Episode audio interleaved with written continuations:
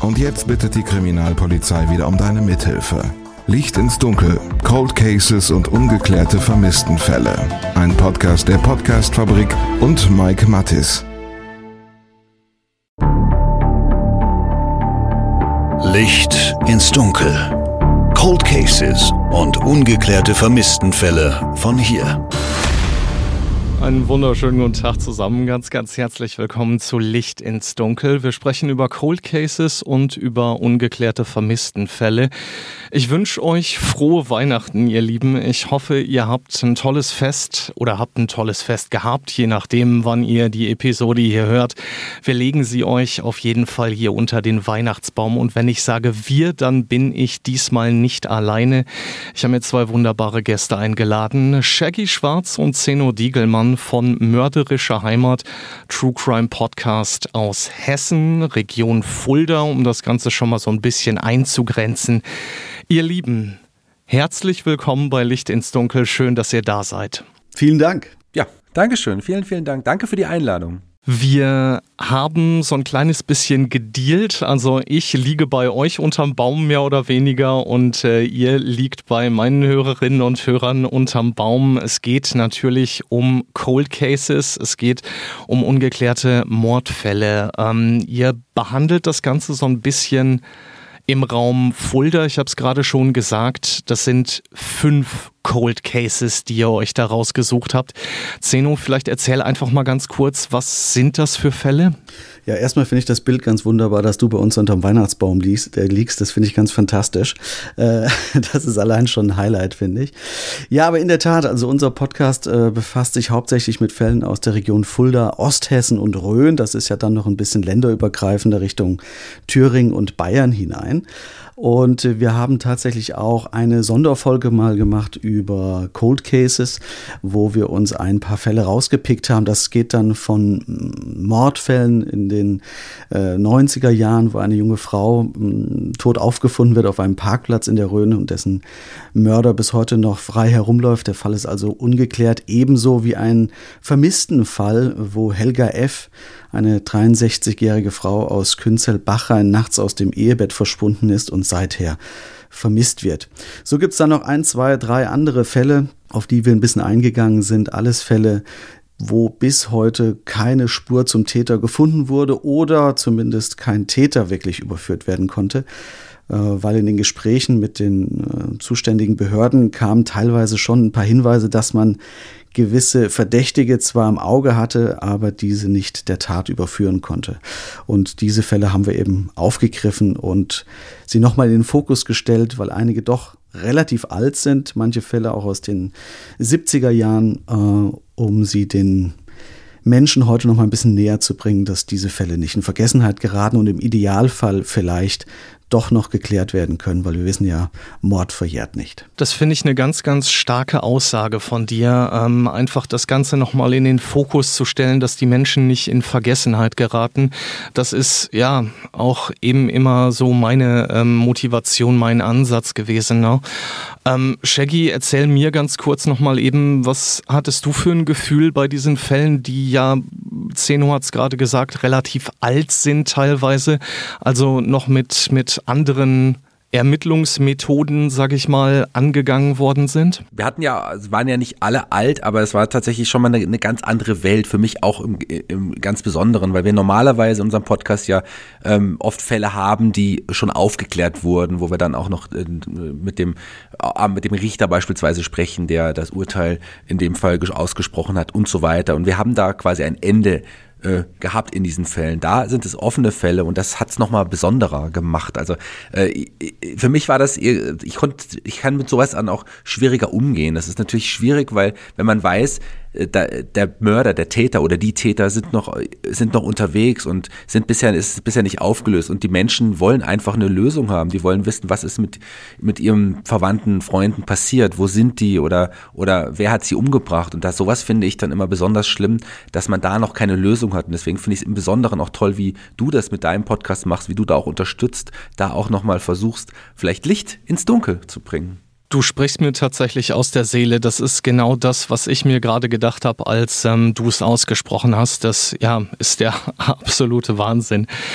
Zeno, Shaggy hat es gerade kurz angedeutet, ihr habt auch immer wieder mal Experten mit dabei. Erzähl dazu vielleicht mal was. Ja, in manchen Fällen bietet sich das an, da hat man dann relativ guten Zugriff drauf, ob man dann äh, mit den Ermittlern noch sprechen kann, ob man mit Hinterbliebenen sprechen kann. Äh, das ist natürlich dann nochmal eine ganz andere Ebene, sich diesem Fall zu nähern. Wir haben jetzt gerade eine fünfteilige Reportage äh, bei Mörderische Heimat gehabt, wo es um einen Fall geht, den wir über fünf Folgen begleitet haben, wo diverse Experten äh, ins Gespräch kommen, aber auch eben mit der Familie gesprochen wird. Und wenn man diese Interviews dann führt, dann ist das natürlich auch für uns oder für mich in dem Falle, der die Interviews dann geführt hat, nochmal eine ganz andere emotionale Ebene, wo man auch ein bisschen, finde ich zumindest, aufpassen muss, dass man weiß, welche Rolle man eigentlich einnimmt. Wir sind ja keine Polizisten, ähm, sondern wir sind Chronisten, die von den Fällen lediglich berichten sollen. Und man sollte nicht sich anmaßen, dort Polizeiarbeit leisten zu wollen. Äh, aber man fühlt sich natürlich emotional dann nochmal ganz anders mitgenommen. Um, und bei den Experten, die wir sonst normalerweise in Anführungszeichen haben, das heißt, das sind dann Richter oder Polizisten, wie gesagt, da ist das Ganze dann ein bisschen objektiver, weil es da ein bisschen versachtlicht an die Sache rangeht. Das machst du ja äh, ganz hervorragend. Du hast da einen wunderbaren Zugang, finde ich immer, zu deinen Experten, die, äh, wo ihr das ganz wunderbar darlegt und äh, fachlich dann auch wunderbar aufdröseln könnt. Wie ist das für dich gewesen, mit eben den Hinterbliebenen zu sprechen, mit den Betroffenen? Also ähm, das ist jedenfalls so meine Erfahrung. Ich bin kurz vor Weihnachten noch in einem Fall äh, unterwegs gewesen, wo ich mich eben mit der Tochter der Getöteten unterhalten habe. Ähm, bei dir hatte ich das Gefühl, nimmt das Ganze eine ganz, ganz andere Tiefe letzten Endes nochmal ein. Stimmt das so? Das ist absolut richtig. Also es war schon öfters mal so, dass ich auch mit Familienangehörigen zu tun hatte. In dieser Reportage jetzt war es aber tatsächlich nochmal eine ganz andere Nummer, weil dieser Mordfall in den 70er Jahren geschehen ist und ich in diesem Gespräch mit den äh, Hinterbliebenen, also die Geschwister waren das in diesem Falle, äh, in diesem Gespräch mit den Geschwistern dann herausgefunden habe, dass die all die Jahre, das heißt 50 Jahre lang, überhaupt nicht auch in der Familie jemals über diesen Fall gesprochen haben. Das heißt, das erste Mal, dass über diesen Fall miteinander geredet wurde, war an diesem Tisch, wo ich nun mit dabei saß. Und das, das war für mich ähm, einerseits natürlich toll, dass ich das mit einfangen konnte. Andererseits habe ich in dem Moment auch wirklich ein bisschen Schiss gehabt, ob ich dieser Rolle überhaupt gerecht werde oder ob ich hier gerade alte Wunden aufreiße, die ich nicht heilen kann, weil ich bin auch äh, kein Psychologe, der das Ganze irgendwie auffangen könnte. Und das war schon eine sehr, sehr spezielle Situation, die dann auch emotional vergriffen hat. Also nicht nur bei den Geschwistern, sondern auch bei mir. Also ich weiß noch ganz genau, dass ich, ähm, das habe ich auch in der Reportage dann beschrieben, dass ich, als ich dann äh, von dem Haus wieder weggefahren bin, erstmal rechts ranfahren musste nach 200 Metern, den Motor ausgestellt habe und laut geschrien habe, weil sich so ein Kloß über die letzten Stunden dort in meinem Hals aufgestaut hatte, der dann irgendwie raus musste. Und da habe ich auch gemerkt, das ist schon eine ganz andere Nummer als ähm, bei anderen Fällen sonst. Definitiv, ja. Und Shaggy, eine Sache noch dazu. Shaggy hat ja auch eine persönliche Bindung zu einem Cold Case Fall, den wir mal besprochen haben, nämlich der Mord an der fünfjährigen Gabriele Schmidt, der bis heute auch ungeklärt ist, äh, vor kurzem wieder bei Aktenzeichen XY vorgestellt wurde. Äh, denn Shaggy ist mit Gabriele Schmidt damals äh, in den Kindergarten gegangen und das ist natürlich auch nochmal eine ganz andere Bindung, wenn man dann so jemanden als, als Opfer dort vorstellt, äh, wenn man diese Person persönlich kannte. Hm. Da kann ich ja direkt auch mal kurz einsteigen, weil das ist ein, ein fünfjähriges Mädchen gewesen, was äh, von zu Hause entführt worden ist und dann kurze Zeit später, also zu Hause beim Spielen draußen im, im, im Hof, kurze Zeit später ähm, missbraucht und, und erschlagen wiedergefunden worden war. Und ich war damals äh, mit dem Mädchen sogar befreundet. Wir sind zusammen in den Kindergarten gegangen. Ich habe sie manchmal auch abgeholt. Es war genau der Weg vom, von, von mir zu Hause zu dem Kindergarten. Und ich hatte das total verdrängt. Und bei der Recherche ist das alles wieder so hochgekommen. Und das war das war auch, da war, war schwierig mit umzugehen. Also selbst jetzt immer noch, das ist ja auch schon jetzt äh, zwei Jahre her, glaube ich, dass wir den Fall rausgebracht haben oder sogar noch ein bisschen länger. Äh, selbst heute noch ist es wirklich ähm, manchmal schwierig, dann für mich da Worte zu finden, weil ich das, ich auch da, ich habe Nächte gehabt, wo ich da nicht schlafen konnte, als wir angefangen haben, da zu recherchieren, weil ich das erfolgreich lange Zeit verdrängt hatte. Und dann sind Erinnerungen hochgekommen, wie es damals war, als, als wir das erfahren haben im Kindergarten. Unsere Eltern wurden mit in den Kindergarten geholt und die, die ähm, Polizei war dort und hat uns das mitgeteilt. Und wir haben das damals ja als, ich war ja selber fünf, auch nicht so richtig verstanden. Ich wusste nur, Gabriele kommt nie wieder. Und das ähm, war schon echt Hammer. Das war schwierig. Das wäre jetzt meine Frage gewesen. Wie bist du damals umgegangen? Habt ihr da in der Familie drüber gesprochen oder wie ist, ist das bei euch Thema gewesen? Also ich konnte mich nicht mehr so erinnern. Ich habe dann nach jetzt mit meiner Mutter nochmal dann drüber gesprochen gehabt und die hat mir das alles nochmal erzählt, dass äh, also die Polizei dort uns im Kindergarten empfangen hat, in so einer Gruppe wir dort geredet haben. Äh, sie haben uns Psychologinnen und Psychologen angeboten, die, mit denen wir weiter auch Gespräche führen können. Ich habe zu Hause meine Mutter immer, immer wieder gefragt, wo ist Gabriele? Was ist da genau passiert? Ich verstehe das nicht. Ähm, aber das wusste ich alles nicht mehr. Das hat mir meine Mutter nochmal in Erinnerung rufen müssen und äh, keine so schöne Erinnerung, kann ich sagen. Das glaube ich sofort. Wir haben jetzt sehr, sehr viele Fälle von ähm, eurem Podcast Mörderische Heimat schon mal so ein kleines bisschen angerissen. Ich darf an dieser Stelle auf jeden Fall sagen, absolute Empfehlung. Also das, was Shaggy und Zeno da machen, das hat Hand und Fuß. Das ist wirklich ganz, ganz großartig. Wenn ihr also noch ähm, True Crime Stoff braucht, dann hört da auf jeden Fall mal rein. Ähm, die beiden machen da wirklich ganz, ganz großartige Arbeit. Den ersten Fall oder vielmehr die ersten fünf Fälle von euch bekommen wir an dieser Stelle schon. Bleibt euch an dieser Stelle noch, bevor wir dann auch endlich reinhören, noch das letzte Wort. Von mir an dieser Stelle schon mal, ihr Lieben, frohes Fest, kommt gut ins neue Jahr und Glück auf. Ja, wir sagen auch vielen Dank, Mike, dass wir unseren äh, Podcast hier vorstellen konnten. Äh, ist eine tolle Nummer, dass wir mit dir uns hier austauschen können und die Hörerinnen und Hörer auch noch ein paar andere Fälle vorgestellt bekommen. Dir und deinen Hörern und Hörerinnen ein frohes Fest und einen guten Rutsch. Ja, ihr habt im Grunde schon alles gesagt. Vielen Dank, Mike, für die Einladung. Vielen Dank für diesen großartigen Podcast, den du auch ähm, rausbringst. Vielen Dank. Äh, wer würde uns freuen, wenn ihr einfach mal bei uns reinhört? Mörderische Heimat. Frohe Weihnachten. Guten Rutsch. Mein Name ist Jackie Schwarz und ich begrüße wie immer zu unserer heutigen Folge meinen Kollegen, den Krimi-Autor Zeno Diegelmann. Zeno, heute haben wir was ganz, ganz Besonderes vor. Erzähl doch mal. Ja, so ist es, denn heute haben wir nicht etwa nur einen neuen Fall, auch nicht zwei oder drei. Nein, heute haben wir gleich vier hm. Fälle im Gepäck, die wir gerne besprechen wollen. Es handelt sich nämlich hierbei ausnahmslos um sogenannte Cold Cases, also ungeklärte Fälle. Wir hatten ja in den vergangenen Folgen bereits kurz über Cold Cases schon gesprochen, das hatten wir da schon angerissen und da dachten wir uns, warum machen wir nicht einfach mal eine extra Folge ausschließlich über Cold Cases? Yes. Das ist also auch für uns eine kleine Premiere. Das hatten wir bislang noch nicht, ne? Nee, hatten wir noch nicht. Wobei wir natürlich schon einzelne Fälle hatten, mhm. bei denen bis heute niemand verhaftet werden konnte. Wir denken etwa an unseren Fall Nummer zwei, den Mord an der kleinen ja. Gabriele S. oder, oder den Mord an dem ehemaligen Taxifahrer Hans P. aus Hünfeld. Das sind auch alles spezielle und ungelöste Fälle. Ja, das stimmt.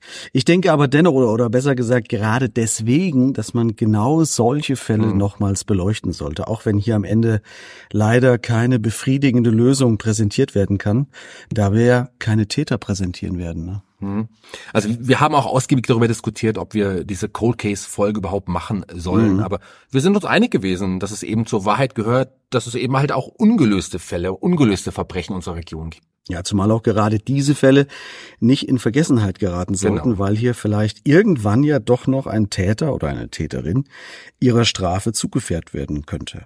Ja, eben, genau. Also man sollte hier auch noch erwähnen, dass seit Jahren die Aufklärungsrate von Mordfällen bei über 90 Prozent Ja, das ist enorm. Ne? Das ja, habe ich auch, die Zahl ist schon krass. Über 90 Prozent der Mordfälle werden aufgelöst. Daher ist die Hoffnung ja auch nicht unbegründet, auch lange zurückliegende Fälle noch aufklären zu können. Ja, aber dann lass uns doch auch direkt mit dem ersten Fall einsteigen. Wir haben heute übrigens auch keine Zusammenfassung unserer Stimme, was schon sehr schade ist, weil mhm. viele unserer Hörer auch schon gefragt haben, wer das ist, weil sie die Stimme halt einfach auch so toll finden. Ich finde die Stimme ja auch toll. Ja, das verraten wir nicht. Ne? Sonst wird sie unser abgeworben am Ende, das wollen wir nicht. Nee. Na, wir können zumindest verraten, dass es weder du noch ich, ja, das bin mit verstellter Stimme. Auf gar keinen ja. Fall.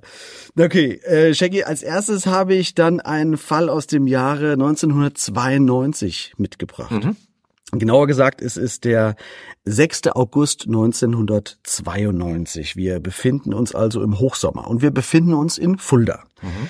Denn am 6. August findet in den Downs Barracks an der Heimbacher Straße wieder das deutsch-amerikanische Freundschaftsfest statt. Kennst du das noch? Ja, klar, das, das, das kenne ich noch. Also in, der- in der ehemaligen Kaserne. Mhm, genau. Also in der damals noch aktiv von der US Army genutzten Kaserne fand immer so eine Art ja Volksfest statt. Ne? Ja. Also das gibt es heute übrigens auch noch. Allerdings natürlich äh, mittlerweile eher ist es eher so ein ja, so ein Trucker und und auch Country Festival geworden. Es findet auch nicht mehr in der Kaserne statt, sondern normalerweise auf dem Messegelände in Sickels. Ach, okay, Ja. okay, das wusste ich nicht, okay. Also ich kenne es noch aus, aus meinen Kindertagen sozusagen. Das war nämlich ein absolutes Highlight, Hm. weil man früher nur an diesem Tag als ich nenne es jetzt mal normaler Bürger Fulders äh, in die sonst gesicherte Kaserne mal reinschauen konnte. Ansonsten musstest du dort ja jemanden kennen, der dich einlädt. Das war sonst unmöglich, in die Kaserne zu kommen. Und das war natürlich für uns total spannend und komplett andere Welt für uns Kinder, Ja. wenn wir diese ganzen Militärsachen dort gesehen haben und die Jeeps und die Panzer und so. Und äh, hat dich mal jemand eingeladen? Ja, Ah, ja. Wir hatten, wir hatten so ein paar Kontakte damals. Das war so Mitte der 80er Jahre. Ich kann mich noch dran erinnern, wie das gerochen hat. da. Das war alles so fremd und die große weite Welt. Damals war Amerika ja noch das Land der Träume. Das hat sich in den letzten Jahren ja auch ein bisschen relativiert, kann man sagen. Aber ich weiß noch, wie ich damals das erste Mal mit einem Bekannten, der dort Soldat war, in den PX einkaufen war. So ein komplettes Regal nur mit Chips. Hm. Das war Wahnsinn. Das, sowas hatte ich noch nie gesehen. Das war noch weit vor der Zeit, als man hier noch nie was von Salt and Vinegar oder Sour Cream und Onion gehört hatte. Da, da gab's Chio und Funny Frisch am Ende. Ganz genau. Da hat der, hat der kleine Zeno damals wahrscheinlich große Augen bekommen. Das oder? kannst du, das kannst du aber glauben, du. Aber Wahnsinn, ja. Nee, gut, aber zurück zum deutsch-amerikanischen Freundschaftsfest damals. Das war also der Tag, an dem die Kaserne einen Tag der, der offenen Tür hat. So kann man es einfach sagen. Es gab Burger und Hotdogs, es gab auch Rodeo-Reiten.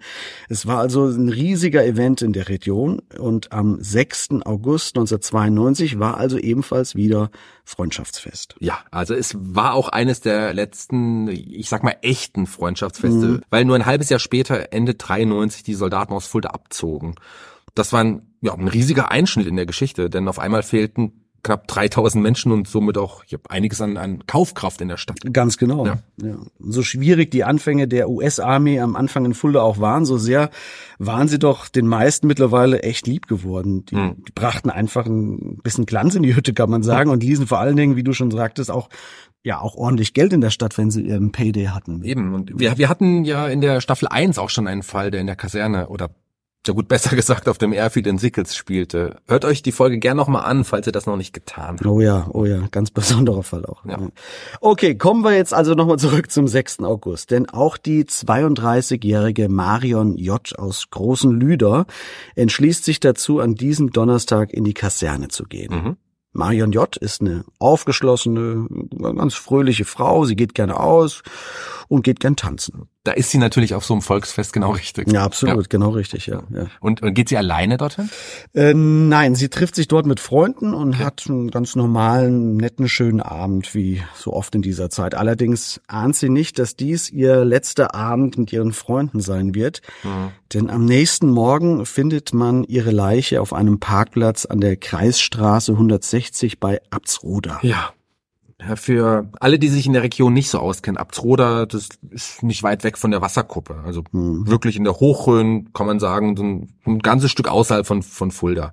Wie weit braucht man denn von Fulda nach Abtsroda mit dem Auto etwa? Ja, ich würde ich würd mal sagen, so eine, eine gute halbe Stunde mindestens. Ne? Okay, Würde also mal man kommt dort als nicht zufällig. Nee, nee, nee, eher nicht. Also kaum jemand fährt zufällig nach Abtsroda, glaube ich.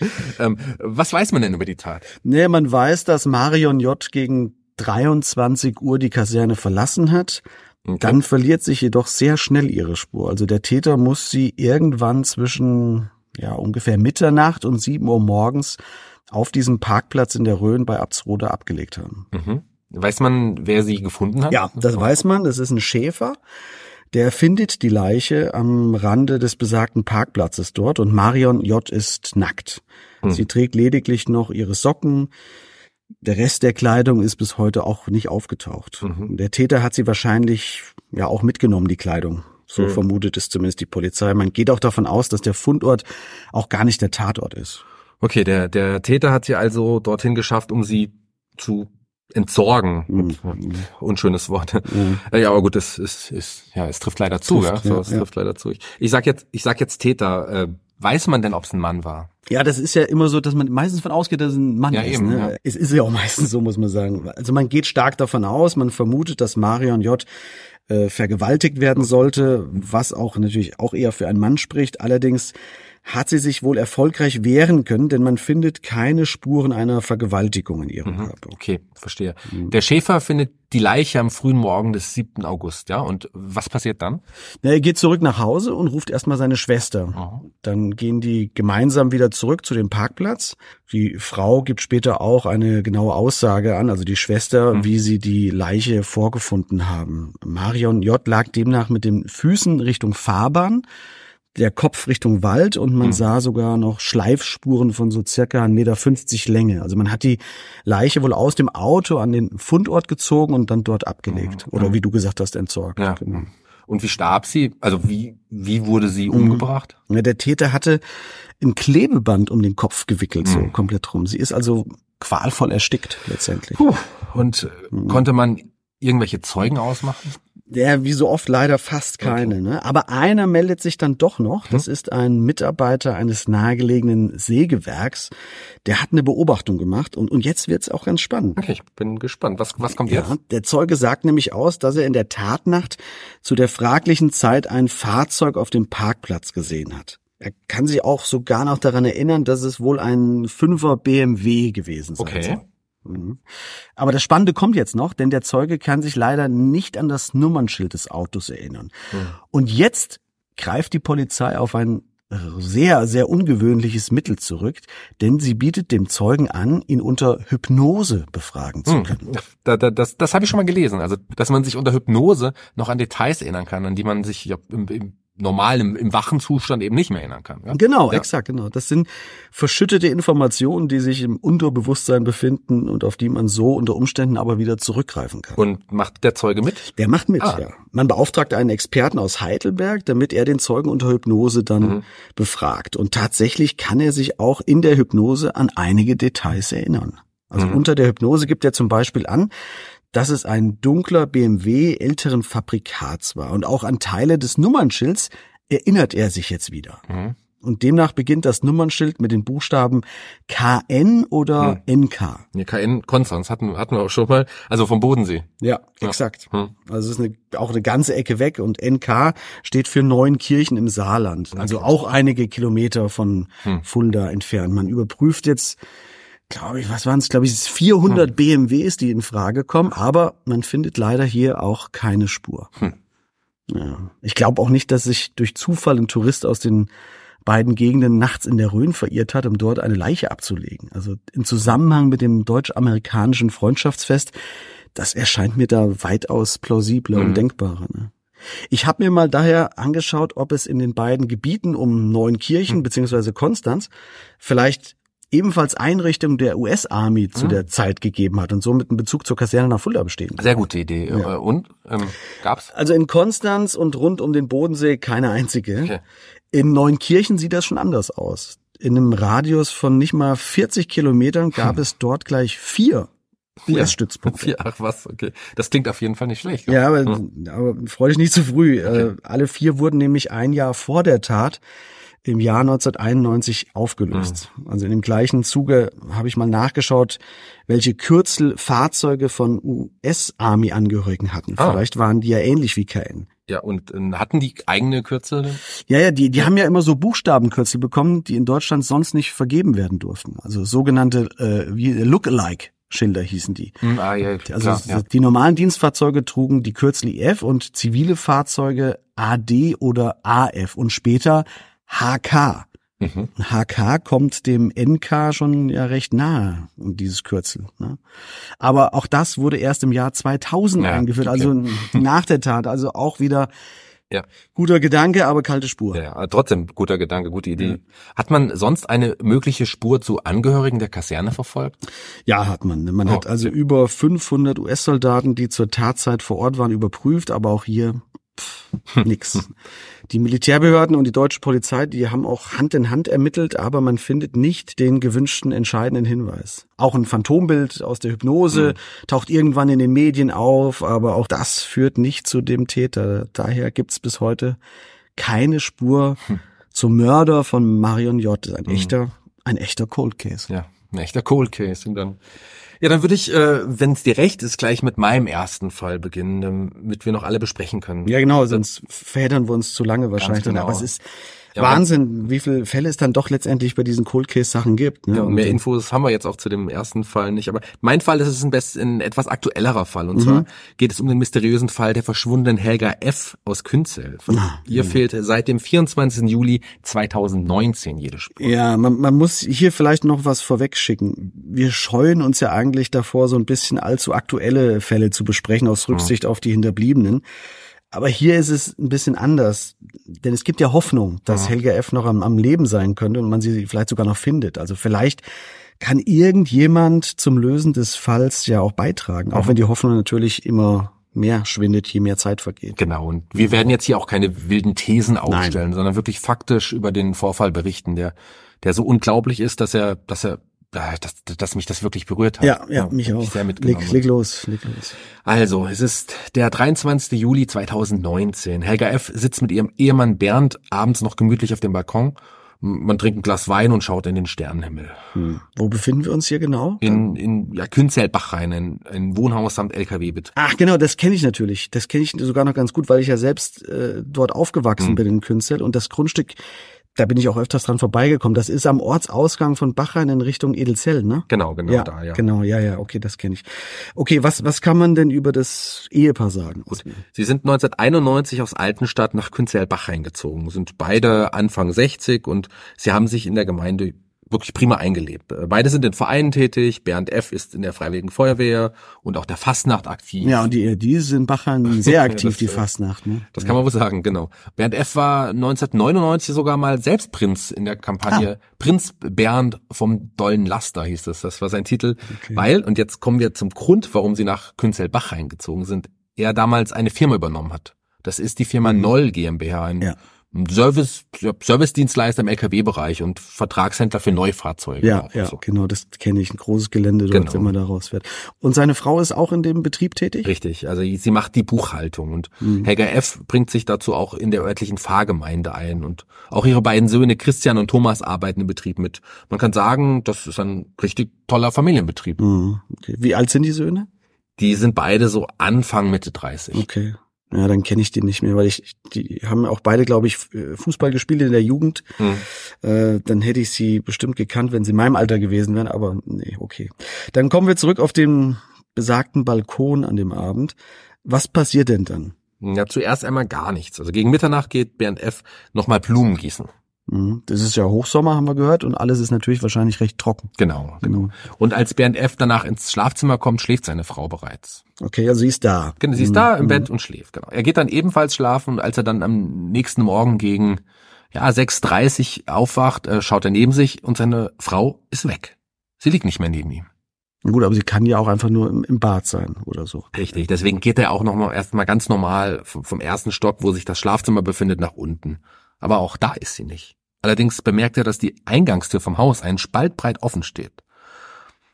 Aber auch hier denkt er sich natürlich noch nichts Schlimmes. Ja, klar. Kann ja auch sein, dass er einfach mal kurz raus ist oder ums Haus oder nochmal Blumen gießt oder was. Exakt, zumal sie auch äh, die Firma haben, die sich auf dem gleichen Grundstück liegt, also wie das Wohnhaus, das ist direkt da. Sag noch mal was zur Firma vielleicht. Also du hast mir gesagt, es ist irgendwie ein LKW. äh, Ja, die Firma Service. verkauft und repariert LKW. Mhm, mhm. Es gibt übrigens auch einen Notfalldienst, der 24 Stunden tätig ist. Einer der Mitarbeiter ist auch in der Nacht zuvor im Einsatz, weil er liegen gebliebene LKWs reparieren muss und so. Okay. Äh, Er ist dadurch auch in der besagten Nacht zweimal auf dem Gelände unterwegs. Aber er hat auch nichts bemerkt. Leider nicht, nein, nichts bemerkt. Es kam ansonsten aber durchaus mal vor, dass Helga F. spät abends mal zu ihm rauskam. Sie hat einen leichten Schlaf und erkundigt sich dann oft, ob bei den Angestellten alles in Ordnung ist und so. Aber in dieser Nacht hat der Mitarbeiter nichts bemerkt und auch die Chefin kam nicht raus. Okay. Gut, jetzt wird der Ehemann langsam unruhig, kann man sagen, Mhm. weil seine Frau immer noch nicht aufgetaucht ist. Was unternimmt er denn? Er geht zunächst zu einem befreundeten Polizisten und erklärt ihm, dass seine Frau nicht zu finden ist. Der erklärt ihm dann aber, dass man bei erwachsenen Personen erst nach 24 Stunden eine, eine Vermisstenanzeige stellen kann. Also suchen die beiden zunächst auf eigene Faust das Grundstück ab. Ja gut, es kann ja auch immer noch sich nur um einen Unfall handeln. Klar, ne? ja. Gerade wenn dort große LKWs rangieren. Also ich kenne das noch. Mein Onkel hatte einen Betrieb, bei dem immer Tanklastwagen auf dem Grundstück hin und her Mhm. gefahren sind. Und meine Mutter hatte immer tierisch Angst, dass wir Kinder mal zwischen die Fahrzeuge geraten könnten oder so. Das merken Fahrer nicht immer, was sich dahinter im abspielt bei so großen LKWs Mhm. mit Anhängern und so. Das kann ich mir schon vorstellen. Ja, eben, genau. Aber auch diese Suche geht ergebnislos aus. Helga F. ist und bleibt verschwunden. Ja, das gibt's doch Hm. nicht, oder? Gibt's denn irgendwelche Spuren? Es muss doch irgendwas geben, oder? Ja, das ist ja das Zermürbende und, und auch Verrückte. Es ist weder etwas gestohlen worden, noch gibt es einen, einen Abschiedsbrief. Es Mhm. könnte ja auch sein, dass sie, keine Ahnung, einfach, einfach weg wollte. Ja, Ja. Wobei das alle Beteiligten ausschließen. Zumal sie auch weder ihre Papiere noch sonst irgendetwas anderes mitgenommen Gar nichts. Nee. Das ist echt verrückt. Okay, wie geht's denn weiter? Denn die 24 Stunden sind ja irgendwann rum. Schalten Sie dann die Polizei ein? Oder? Ja, genau. Mhm. Also die Polizei nimmt äh, das auch alles sehr ernst und setzt sofort Spürhunde ein. Außerdem suchen Polizeitaucher einen nahegelegenen Teich in einem Naturschutzgebiet ab. Aber es ist nichts zu finden. Nichts. Das würde mich übrigens mal interessieren, wie das ist. Ist das dann die Polizei, die für zuständig ist, oder ist das die, die, die Kripo dann sofort? Ich weiß gar nicht, wie das, das müssten wir vielleicht auch mal unseren Experten fragen, wenn man. Genau, das könnten wir auf jeden oder? Fall. Das ich- fragen wir ihn doch dann. Wann schaltet sich denn eigentlich die Kripo ein? Mhm. Und, weißt du? Weil, ist das dann nur, wenn schon ein Mord passiert ist oder so? Ich weiß es gar nicht. Naja. Naja, also ich kann mir auf jeden Fall vorstellen, dass man, dass man froh ist, dass sie erstmal vielleicht aber gar nicht gefunden wird, ne? Mhm. Wobei auf der anderen Seite bleibt, bleibt ja diese unfassbare Machtlosigkeit. Stell dir mal vor, deine Frau oder dein Mann, mit wem du auch immer seit Jahren zusammenlebst, verschwindet einfach in der Nacht und, Natürlich. und ist nicht mehr aufzufinden. Ich, ich, ich wüsste gar nicht, wo ich mit meinen Gedanken und, und Emotionen hin sollte. Und, also man lebt ja immer irgendwie so in der, wie soll ich sagen, in der Schwebe. Ja. So, und, und auch, auch für die Söhne muss das auch brutal sein. Man findet keine Spuren. Nee, Helga F. ist seit diesem Tag verschwunden und man muss mittlerweile leider davon ausgehen, dass sie einem Gewaltverbrechen zum Opfer gefallen ist. Also es bleibt aber bis heute ein Rätsel, was an diesem Augusttag geschah. Boah, das macht mich ja nur schon vom Zuhören wahnsinnig. Mhm. Also ich würde daher jetzt gerne erstmal so ein bisschen den Kopf frei bekommen und unseren heutigen Experten anrufen. Dann können wir ihm nämlich die Frage stellen, die wir gerade schon aufgestellt haben und dazu noch vielleicht prinzipiell ein paar Fragen zu Cold Cases stellen. Ist das okay für dich? Gerne, legen wir los.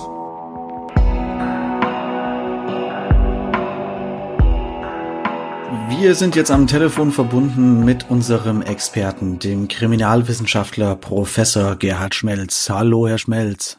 Hallo, einen schönen guten Morgen dir. Wir sind gerade in einer Sonderfolge, möchte ich es mal nennen, wo wir diverse Fälle zusammengelegt haben. Fälle, die nicht geklärt wurden. Und da äh, drängt sich uns die Frage auf, wo beginnt denn überhaupt die Arbeit der Kripo? Also was darf Polizei, was darf Kripo? Was sind die Unterschiede davon? Ja, das ist letztlich, ich sag mal, äh, eine definitorische Frage. Selbstverständlich ist die Arbeit der Kripo auch Polizeiarbeit. Hier könnte man höchstens unterscheiden zwischen Polizeiarbeit der Schutzpolizei und Polizeiarbeit der Kriminalpolizei. Es geht also eigentlich nur um Arbeitsteilung. Und die äh, Schutzpolizei, die ja rund um die Uhr 24-7 im Dienst ist, wird natürlich den ersten Angriff an einem Tatort gewährleisten. Äh, erster Angriff, da muss ich kurz dazwischen grätschen, sorry. Äh, was ist das denn? Das heißt, sie müssen entsprechend, und das ist bei uns auch in Hessen der Fall, entsprechend ausgebildet sein, sodass die Ausbildung der Schutzpolizeibeamten und Beamtinnen im Grunde genommen im Hinblick auf den ersten Angriff und die Tatortaufnahme fast identisch verläuft. Es gibt ja Unterschiede beim Verkehrsrecht, aber ansonsten äh, gibt es ja keine großen Unterschiede. Später bei entsprechenden Tatorten zeitversetzt kommt dann Kriminalpolizei hinzu und wird dann äh, in einen Au- Auswertungsangriff übergehen und dann wird die Schutzpolizei den Tatort an die Kriminalpolizei zur weiteren Bearbeitung, Spurensuche, Spurensicherung, Ermittlung übergeben. Dürfte denn dann überhaupt ein normaler Schutzpolizist, ich benutze jetzt den Begriff mal ein bisschen altbacken, dürfte der denn dann überhaupt am Tatort Spuren sichern? Im Rahmen des Angriffes wird auch bei Spuren, die möglicherweise hier durch Wettereinflüsse, Regen etc. gefährdet sind und vernichtet werden können, also ein Spurenschutz oder werden Spurenschutzmaßnahmen auch von der Schutzpolizei vorgenommen. Die Schutzpolizei hat natürlich in erster Linie äh, sich einen Überblick zu verschaffen, hat abzusperren und äh, mhm. bei dem Überblick wird sie sich auch möglicherweise äh, um Spuren erkennen, die möglicherweise äh, bis der Auswertungsangriff durch die Kriminalpolizei oder die, die Spurensicherungsgruppe erfolgen kann, wird möglicherweise die Spur vernichtet werden. Und dann muss natürlich Schutzpolizei diese Spur sichern, um äh, ja, um zu verhindern, dass die Spur dann möglicherweise nicht mehr zu gebrauchen ist. Mhm, okay. Dann noch eine Frage zu dem Begriff Cold Case. Das kennt man ja aus dem Fernsehen. Das klingt immer ganz fantastisch und spannend. Aber wer entscheidet denn letztendlich wirklich, wann welcher Fall wieder aus den Akten oder aus dem Keller hervorgeholt wird und dann wieder untersucht wird? Ja, also bei Cold Cases, äh, Cold Cases ist eigentlich ein Thema, das äh, schon äh, immer bekannt ist bei der Polizei. Es geht insbesondere bei den Sachbearbeitern Dienststellen darum, dass die Beamtinnen und Beamte, selbst wenn jetzt ein Fall, wie wir sagen, ausermittelt ist, es gibt keine neuen Hinweise, wir wissen nicht mehr, wie es weitergeht, dass der Fall jetzt zunächst mal äh, zurückgestellt wird. Es bleibt aber immer ein Sachbearbeiter verantwortlich für wenn neue Hinweise gibt, dann wird automatisch dieser Fall wieder aufgegriffen. Jetzt hat man nicht zuletzt im Kontext mit der neuen DNA-Geschichte hat man natürlich auch bestimmte Organisationseinheiten eingerichtet und hat gesagt, okay, jetzt äh, kümmern wir uns um alte Fälle, um Cold Cases, die also noch nicht ermittelt worden ja. sind. Beispielsweise hat man in Hamburg schon vor einiger Zeit eine solche Organisationseinheit eingerichtet mit sehr großem Erfolg. In Hessen äh, ist die Absicht, das auch zu tun. Vielleicht ist es auch schon umgesetzt, aktuell weiß ich es nicht. Könnte theoretisch sein, mhm. dass es dann beim LKA eine Organisationseinheit gibt, die dann alte Fälle aufgreift. Da spielt dann das Thema DNA wahrscheinlich eine Riesenrolle, kann ich mir vorstellen. Im Kontext mit DNA hat man natürlich festgestellt, es gibt ja, das wissen die Sachbearbeiter in Dienststellen, es gibt ja Tatorte, wo DNA-Spuren gesichert worden sind, Blutsperma etc., Hautzellen gesichert worden sind, die aber zu einem bestimmten Zeitpunkt, beispielsweise vor 1998, noch nicht ausgewertet werden ja. konnten. Und deshalb hat man gesagt, okay, die schauen wir uns nochmal genau an. Und das hat man insbesondere mit Unterstützung des Landeskriminal Kriminalamtes getan. Und da sind natürlich herausragende Erfolge verzeichnet worden, weil man jetzt diese neuen Möglichkeiten hatte, DNA einem Tatverdächtigen zuordnen zu können. Und durch diese Zuordnung wurde das Beweismittel, was dann vor Ort äh, sichergestellt worden war und noch vorhanden war, dieses Beweismittel bekam dann nur nicht eine besondere Bedeutung, logischerweise. Ist Ihnen persönlich denn irgendein Fall besonders in Erinnerung geblieben, der nach langer Zeit noch aufgeklärt und gelöst werden konnte? Waren Sie vielleicht sogar selbst beteiligt? Ja, wir, wir sind da mehrere Fälle bekannt. Äh, beispielsweise gab es äh, jetzt äh, DNA, sondern mit einer Fingerabdruckspur beim Polizeipräsidium in Westhessen, also in Wiesbaden, einen sehr interessanten Fall. Vor über Daumen 25 Jahre wurde ein Tötungsdelikt an einer älteren Dame begangen, ziemlich grausam, und dort wurde am Tatort eine Fingerspur hinterlassen, die im Zusammenhang mit dem Tatablauf eindeutig dem Täter zugeordnet werden werden konnte. Jetzt hat man in Wiesbaden eben lange gewartet, bis jemand äh, erkennungsdienstlich behandelt wird, damit man diese Spur vergleichen kann. Es hat 23 oder 24 Jahre gedauert, hm. bis ein Tatverdächtiger wegen eines ganz anderen Deliktes, es ging um einen Einmietebetrug, tatsächlich erkennungsdienstlich behandelt worden hm. ist. Die, die Fingerspur ist verglichen worden und tatsächlich handelt es sich um den Fingerabdruck, den der Täter vor drei, 24 Jahren an diesem Tatort hinterlassen hat. Das war schon sehr eindrucksvoll. Ja, Wahnsinn. Auf jeden Fall. Also auch hier merkt man wieder, man darf die Hoffnung nicht aufgeben. Vielleicht ja auch in diesen Cold Case Fällen, die wir heute hier behandelt haben. Vielen Dank, Herr Schmelz, und auf ganz bald. Tschüss, wiederhören. Kein Problem, ich wünsche Ihnen einen schönen Tag. Vielen Dank nochmal, Herr Schmelz. Tschüss.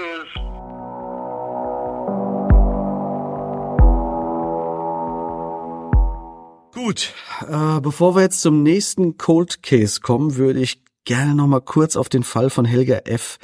zu sprechen kommen, Shaggy. Denn mhm. der Fall ist doch relativ aktuell, also gerade mal zwei Jahre alt. Ich würde heute mal eine Ausnahme machen und vielleicht einen Appell an unsere Hörer richten. Wäre das okay für dich? Was hältst du davon? Gerne, klar, also mach das. Wir verwehren uns ja eigentlich dagegen, dass wir hier Detektive spielen oder so. Das ist auch nicht unsere Aufgabe und liegt uns total fern. Wir vermitteln, aber ermitteln nicht, so kann man es immer schön zusammenfassen, finde ich. Aber mir liegt es am Herzen, wenigstens die Chance zu nutzen, um vielleicht nochmal darauf hinzuweisen, dass wir natürlich auch heute Fotos der Fälle bei Instagram und Facebook posten werden, auch von dem Fall des Verschwindens von Helga F. Und bitte, und das ist mein Wunsch heute an die Hörerinnen und Hörer, schaut euch das Foto an und falls ihr irgendwas wisst, hm. euch an irgendwas erinnert, meldet euch bei der Polizei.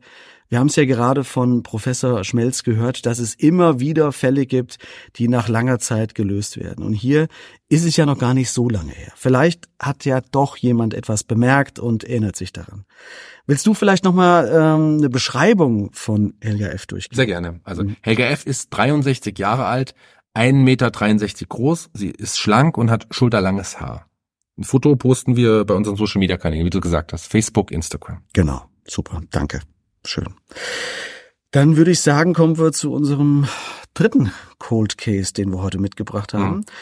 Mhm. Äh, auch hier befinden wir uns wieder in der Rhön, wie schon im ersten Fall des heutigen Tages. Genauer gesagt in Dietges. Das mhm. ist übrigens das Nachbardorf von Absroda, ja, ja, genau. wo man Marion J. aus dem ersten Fall gefunden hat. Das ist vielleicht so zwei, drei. Kilometer vom ersten Tatort entfernt.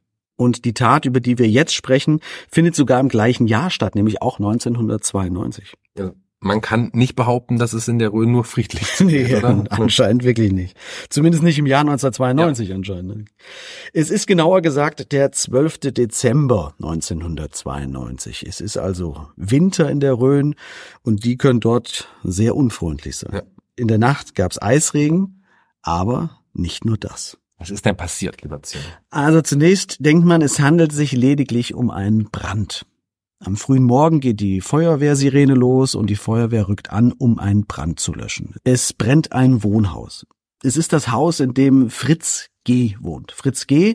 ist 77 Jahre alt und Küster und ist für... Vielleicht solltest du noch ganz kurz erklären, was ein Küster genau ist. Also nicht alle unsere HörerInnen sind vielleicht so Kirchen. Ja, das stimmt, da hast du recht, Besser. absolut. Also so ein Küster ist eine Art Kirchendiener. Er bereitet die Kirche und die Sakristei für den Gottesdienst vor. Also er schließt nicht nur die Kirche auf und zu, sondern zündet die Kerzen an, äh, läutet die Glocken, bereitet auch die, die Kelche und Gefäße vor. Manchmal ist er auch für die Einteilung der Messdiener verantwortlich. Mhm. Es ist also ein äußerst wichtiger und vertrauensvoller Job in der Kirchengemeinde. Ja, und vor allen Dingen ist es halt auch mit absoluter Verlässlichkeit verbunden. Mhm. Oftmals auch mit mit Arbeitszeiten an den Wochenenden oder zumindest an ungewöhnlichen Zeiten. So ist es. Ja. Übrigens ein Grund, warum ich nie Messdiener war. Warst du Messdiener? Nee, ich war auch kein Messdiener. Nee. Ja, also ich habe es auch nie geschafft. Allein diese frühen Termine, das wäre mir ein Chaos gewesen, glaube ich. Jedenfalls wurde die Feuerwehr um 7.15 Uhr verständigt und davon unterrichtet, dass es in dem Haus des Küsters brenne. Mhm. Man fährt dorthin und löscht den Brand. Den Feuerwehrleuten fällt dabei auf, dass die Tür oder die Haustür zumindest offen steht. Und als sie in die verqualmten Räume des Hauses treten, machen sie eine grausige Entdeckung. Der ähm, Küster ist verbrannt? Nee, eben nicht. Okay. Fritz G. liegt mit schweren Kopfverletzungen in einem Nebenraum zur Küche und ist tot. Aber nicht wegen des Brandes. Okay, ähm, macht man eine Obduktion bei ihm? Ja, macht man. Und bei der Obduktion stellt man fest, dass Fritz G. mit einem kantigen Gegenstand erschlagen wurde. Mhm. Es gibt hier eine Aussage, die besagt, dass dem Küster mit erheblicher Wucht von einem Unbekannten fünf Schläge auf den Kopf versetzt wurden. Aber Unfall wird ausgeschlossen? Ja, okay. Das wird ausgeschlossen. Fritz G. ist ganz klar ermordet worden. Aber sowohl von der Tatwaffe als auch dem Täter selbst fehlt jede Spur. Mhm. Es gibt noch nicht mal ein Motiv, das irgendwie äh, zu erklären wäre. Alle Ermittlungen laufen auch hier komplett ins Leere. Ist, ist irgendwas geklaut, gestohlen worden? Nein, es gibt keine Anzeichen dafür, dass etwas geraubt wurde. Es wurde auch nichts durchwühlt. Beim Durchsuchen der Wohnung findet man auch Bargeld. Das hätte ja ein möglicher Täter sicher gefunden. Also, wenn Raubmord seine Motivation gewesen wäre von dem Täter, dann wäre das Geld sicherlich weg gewesen, aber das war es nicht. Hat der Täter vielleicht irgendwas Spezielles gesucht? Ja, auch das schließt die Polizei aus, denn die Wohnungen waren nicht durchwühlt worden und besonders reich war Fritz G. nun auch nicht. Er war halt Rentner und, und, und Küster. Ne? Also kann man denn kann man denn rekonstruieren, wen er als letztes getroffen hat oder oder wann er zuletzt gesehen wurde? Ja, das das kann man allerdings noch machen. Bringt allerdings auch keine wirklich neuen Erkenntnisse. Er war am Abend zuvor bei einer Bekannten aus der Nachbarschaft, eine ältere Dame und Fritz G. hat sich um sie ein wenig gekümmert hat geschaut, ob sie irgendwas braucht und ob es ihr gut geht. Dort war er dann bis 21 Uhr und dann verliert sich auch hier hm. seine Spur. Was ist mit dem Brand? Also da findet sich doch oft sowas wie, wie Brandbeschleuniger mhm. oder, oder, oder ähnliches. Absolut, hast du, hast du total recht. Da gibt's oftmals dann äh, wahnsinnig große Rückschlüsse drauf. Eben. Aber auch hier wurde das überprüft und hier ist sich die Polizei aber nicht ganz sicher. Nicht sicher. Äh, weshalb ist sie sich unsicher? Ja, es ist nicht klar, ob der Brand überhaupt absichtlich gelegt wurde oder tatsächlich vielleicht wirklich nur ein Zufallsprodukt war. Mhm. Denn es ist auch ein Adventskalender im Raum, der sich ja entzündet haben könnte. Die Polizei geht jedenfalls davon aus, dass es ein Schwelbrand war und schon seit Mitternacht vor sich hm. hin kokelte. Es gibt also keinen Tatverdacht gegen irgendwen oder, oder, oder irgendeinen Verdächtigen? Naja, das ist nicht so ganz richtig. Es gibt Aha. wohl im Ort so ein paar Gerüchte. Es gab wohl auch einen Verdächtigen. Es gab einen Mann, der erst kürzlich dorthin gezogen war, aber es fanden sich keine belastbaren Beweise wirklich gegen ihn, als dass er für die Tat verantwortlich gemacht werden der, konnte. Der Zugezogene, das ist auf dem Dorf wahrscheinlich sowas wie ja, wie der Gärtner, oder? Also äh, die, der Gärtner ist immer der Mörder. Ja, das wahrscheinlich dachten, dachten vielleicht manche genau das, ne? In Freme muss das sein, von uns ist das keiner oder so. Ja, ja ganz genau. Na, jedenfalls äh, sind durch den Brand und das Löschwasser, das anschließende von der Feuerwehr mhm. natürlich auch viele mögliche Spuren, die es vielleicht noch gegeben hatte, dadurch vernichtet worden, mhm. sodass man bis heute keinen Täter ausfindig machen konnte. Ein weiterer Cold Case in der Rhön. Ja. Also wenn du dazu nichts mehr hast, dann, dann würde ich gern unseren letzten Fall für heute. Ja, leider, leider habe ich nichts. Also okay. ich habe nichts dazu mehr. Du kannst gerne weitermachen mit unserem nächsten, unserem letzten Fall. Unserem letzten Fall, genau. Dann schließen wir die heutige Folge mit einem ja ähnlichen Fall äh, ab, wie mit dem, mit dem wir heute begonnen haben. Mhm. Es geht ebenfalls um eine Frau, die zum Tanzen gehen wollte und leider nicht mehr zurückkehrte. Das ist ein Fall, der einigen noch bekannt sein dürfte und der uns auch immer wieder von unseren Hörern nahegelegt wurde, um davon mal zu berichten. Und ja, das machen wir heute. Es ist der Fall von Christel M. Oh ja, ja richtig. Das ja. ist sogar einer der am häufigsten geforderten genau. Fälle von den Hörerinnen und Hörern. Auch hier nochmal der Hinweis, wenn ihr Vorschläge habt, schreibt mhm. uns bitte gerne bei Facebook oder bei Instagram. Äh, da kamen ganz viele Rückmeldungen genau zu diesem Fall Christel M. So, ja. dann kannst du jetzt gerne weiter. Genau, danke auch noch von meiner Seite. Christel M. ist noch ein junges Mädchen von gerade einmal 13 Jahren. 13 13 Jahre. Sie lebt in Hosenfeld, Heinzell. Christel ist ein lebensfrohes Mädchen, die trotz ihres ja, jungen Alters gerne feiern geht.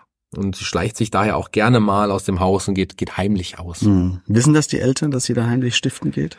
Also ihre Mutter bekommt das auf jeden Fall mit und verbietet ihr auch, weil sie noch zu jung für die Disco sei. Gell? Sie hm. sagt ja, nee, aber wie Jugendliche in dem Alter halt nun mal sind, da machen sie es manchmal halt trotzdem. Ja, ja. ja wer das nicht getan. So. Also.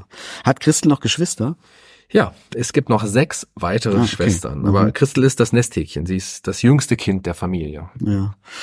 Da haben die Eltern sicher auch schon ihre Erfahrungen mit den, den hm. anderen gemacht. Also ja. bei uns zu Hause, wir waren nur zwei Kinder, aber äh, das ist schon eine Aufgabe für die Eltern gewesen. Also klar, dass man Kinder nicht die ganze Zeit kontrollieren kann. Das, das geht einfach das geht nicht. nicht. Nee, wenn die in äh, eine Party gehen wollen, dann, dann finden sie Mittel und Wege, sagen, sie schlafen bei der Freundin oder oder was auch immer. Ne? Da ja. gibt's tausend Mittel und Wege. Ja, du hast das, ja ich auch gemacht. Nee, ich nicht. Ich war Nein, brav. du natürlich nicht. Lass uns mal zurück zum Fall. Also wir blicken auch jetzt auf den 4. November 1973. Es mhm. ist Nachmittag und Christel ist zu Hause. Doch sie möchte unbedingt in die Diskothek Happy Day nach Schletzenhausen. Ja, das ist eine damals bekannte Diskothek ja. in der Umgebung von Hosenfeld. Die kenne ich mhm. auch noch vom Namen. Aber ich glaube, ich war, ich glaube, ich war nie da. Hm. Ich bin mir nicht sicher. Aber Happy Day ist auf jeden Fall ein Begriff. Was macht Christel jetzt? Denn ihre Mutter hat ihr ja verboten, tanzen zu gehen. Genau. Sie schleicht sich aus dem Haus und trifft sich mit zwei Freundinnen.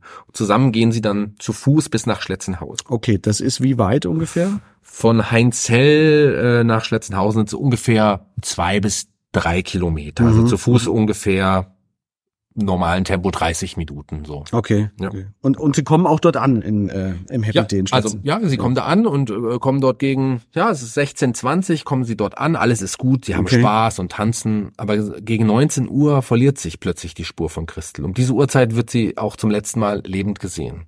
Ah ja, ah, okay. Oh Gott. Und zu Hause bemerken sie dann wahrscheinlich irgendwann, dass die Tochter und Schwester nicht nach Hause gekommen ist. Oder wie ist das denn? Ich weiß nicht, ob sie es noch am Abend bemerken oder vielleicht denken sie, dass sie bei einer Freundin schläft. Hm. Aber als sie am nächsten Morgen immer noch nicht nach Hause gekommen ist, dann meldet äh, ihre Mutter Inge äh, ihre jüngste Tochter als vermisst. So.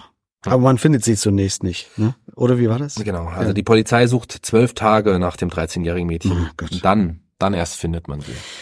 Gut, das heißt zwölf Tage. Wir sind also jetzt am 16. November. Hm. Es ist Herbst, draußen ist es nass und kalt und wir wissen, wenn eine vermisste Person nicht binnen 48 Stunden gefunden wird, dann sinken die Chancen, dass man die Person lebend findet, doch dramatisch. Tja, und äh, so ist es leider auch in diesem Fall. Direkt neben der Diskothek gibt es einen Rohbau. Und als der Sohn des Bauherrn durch den Rohbau geht, sieht er einen Schuh unter, unter einer Art Getreidehaufen. Hm. Er will ihn aufheben und bemerkt, dass dort ein ganzer Körper versteckt liegt. Und es ist Christel M. Muss ich jetzt fragen, gab es da auch eine sexuelle Motivation? Oder? Ja, also die, die Hose und die Unterwäsche von Christel M. sind ihr bis zu den Knien runtergezogen. Sie ist, sie ist wohl missbraucht worden. Hm. Gut, dann lassen wir jetzt nicht im Detail drauf eingehen, sondern nur die, die Fakten erwähnen, die zwingend notwendig sind. Wir erinnern uns, wir sind im Jahr 1973. Genau, und das ist auch das Problem. Also DNA-Analysen gibt es zu dem Zeitpunkt einfach noch nicht. Hm. Hat man denn trotzdem irgendwelche Spuren gesichert? Wir haben es ja schon bei anderen Fällen, die auch älter waren, dass man trotzdem die Spuren gesichert und dann später vielleicht nochmal, wenn die Wissenschaft weiter voranrückt, sie vielleicht auswerten zu können Genau. und nutzen zu können. Ja, das hat man auch. Also ob man fremdes Genmaterial gesichert hat, äh, das man heute noch auswerten könnte, weiß ich nicht genau. Mhm. Zumindest ist man sich ziemlich sicher, dass man damals mit den heutigen Methoden gute Chancen gehabt hätte, eventuell einen Täter zu überführen. Ja, klar, gut.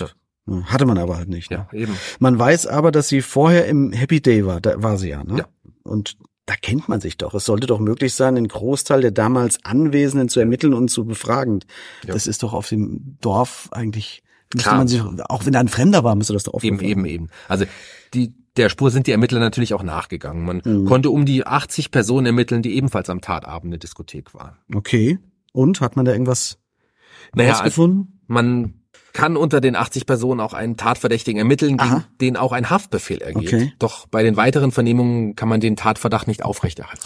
Ist aber auch wieder Parallele auch zu dem anderen Fall, den wir Ja. hatten. ne? Also es gibt meistens dann irgendwelche Tatverdächtigen, die man aber irgendwie dann doch nicht dem Fall zuordnen kann. Entweder Mhm. aus Mangel an Beweisen oder weil es halt sich einfach zerschlägt, das Ganze. Mhm. Man neigt in solchen Momenten ja immer dazu zu sagen, ah, okay, nur weil man nicht genug Beweise hat, hat man den wieder laufen lassen. Aber so einfach ist es meistens nicht. Es hat sich wahrscheinlich ebenso oft ein anfänglicher Verdacht als falsch herausgestellt. Mhm. Und äh, dass es auch gut so ist, dass dann gewisse, ja, wie soll man sagen, Vorverurteilungen wieder aufgehoben wurden. Ja, also das, das, das stimmt auf jeden Fall. Und, und alle an der Leiche festgestellten Spuren haben auch bis heute keinen weiteren Verdächtigen zugeordnet Mhm. werden können. Gibt denn die Todesart irgendwelche Hinweise auf den möglichen Täter? Also wie ist sie denn zu Tode gekommen? Also Christel ist erwürgt worden. Mhm. Das ergibt die Obduktion. Allerdings waren auch erhebliche Gewalteinwirkungen gegen den Schädel vorausgegangen. Also der Täter hatte ihr mit brutaler Gewalt den, den Unterkiefer zertrümmert und auch weitere, ja, erhebliche Wunden im Gesicht zugefügt. Aber auch hier gilt, daraus haben sich leider keine weiteren Erkenntnisse ergeben. Ja. Und das gilt, wie bei den anderen Fällen auch, bis heute. Ne? Ja, Oh Mann, was muss das für eine unfassbare Belastung für die Eltern und die Schwestern sein? Oh, die, die müssen ja damit weiterleben. Ne? das, das kann man sich, das kann man sich wahrscheinlich gar nicht vorstellen. Ne? Hm. Der Vater zerbricht übrigens auch an, an dem Mord an seiner jüngsten Tochter. Also er stirbt nur wenige Jahre später. Auch da wieder parallel, erinnerst dich noch an Mhm. den Fall von der kleinen Gabi, Klar. wo die ganze Familie dann mehr oder weniger daran zerbrochen ist. Mhm. Also wieder einmal können wir festhalten, dass es immer viel mehr Opfer gibt als in Anführungszeichen nur die ermordete Person. Ja. Die, die Täter zerstören fast immer komplette Familienverbunde. Die Partner, die Kinder, die Familie, Freunde. Es ist wie eine Art Dominoeffekt des Leids und der Trauer irgendwie. Ja, ne? das, das hast du gut gesagt. Ähm, Das ist, das ist wirklich so. Mhm. Christels Mutter hat in einem Interview mal einen Satz gesagt, der sich mir eingebrannt hat und der wahrscheinlich auch alles aussagt. Sie, sie meinte mal in einem Fernsehinterview direkt an den Mörder gewandt, ähm, melden Sie sich, dass endlich Ruhe ist. Ja, das trifft's wirklich am besten und sagt alles aus, was diese Cold Cases wirklich ausmacht Ja. und von unseren sonstigen Fällen eigentlich unterscheidet. Denn die Hinterbliebenen bei so Cold Cases und die Angehörigen wollen einfach wahrscheinlich Ruhe und Gewissheit haben. Ich glaube, dass es sogar viel schlimmer ist als die Gewissheit, dass ein geliebter Mensch tot oder auch meinetwegen ermordet ist. Also weißt du, was ich meine? Ja, ja, also dann kann man wenigstens trauern und, und ja, irgendwie das Ganze abschließen Ja, oder ja. zumindest einordnen. Genau. Also, Also wie viel Energie das raubt, ständig in der Ungewissheit und diesen Zweifel zu leben und in dieser Ungewissheit einfach zu leben, dass man nicht weiß, was da wirklich passiert ist und dass man das nicht abschließen kann. Ne? ich glaube, das ist auch ein sehr gutes Schlusswort für heute, oder? Also Ja, auch das das bedeuten Cold Cases halt eben. denke ich auch. Gut, dann würde ich sagen, dann schließen wir die, die Akte äh, der Cold Cases unserer mörderischen Heimat für heute. Es sind ungeklärte Fälle, die bis heute keinen Täter oder Täterin irgendwie hervorbringen konnten. Insofern würde ich mich dann einfach aus dem Fall verabschieden und Ja. sagen Tschüss und äh, bis zum nächsten Mal. Ja, und äh, wir hoffen, dass ihr auch in 14 Tagen einschaltet, wenn es wieder heißt Mörderische Heimat. Euer Podcast mit echten Fällen aus Fulda, Osthessen und der Rhön. Bis dahin verabschieden sich Shaggy Schwarz Und Zeno Diegelmann.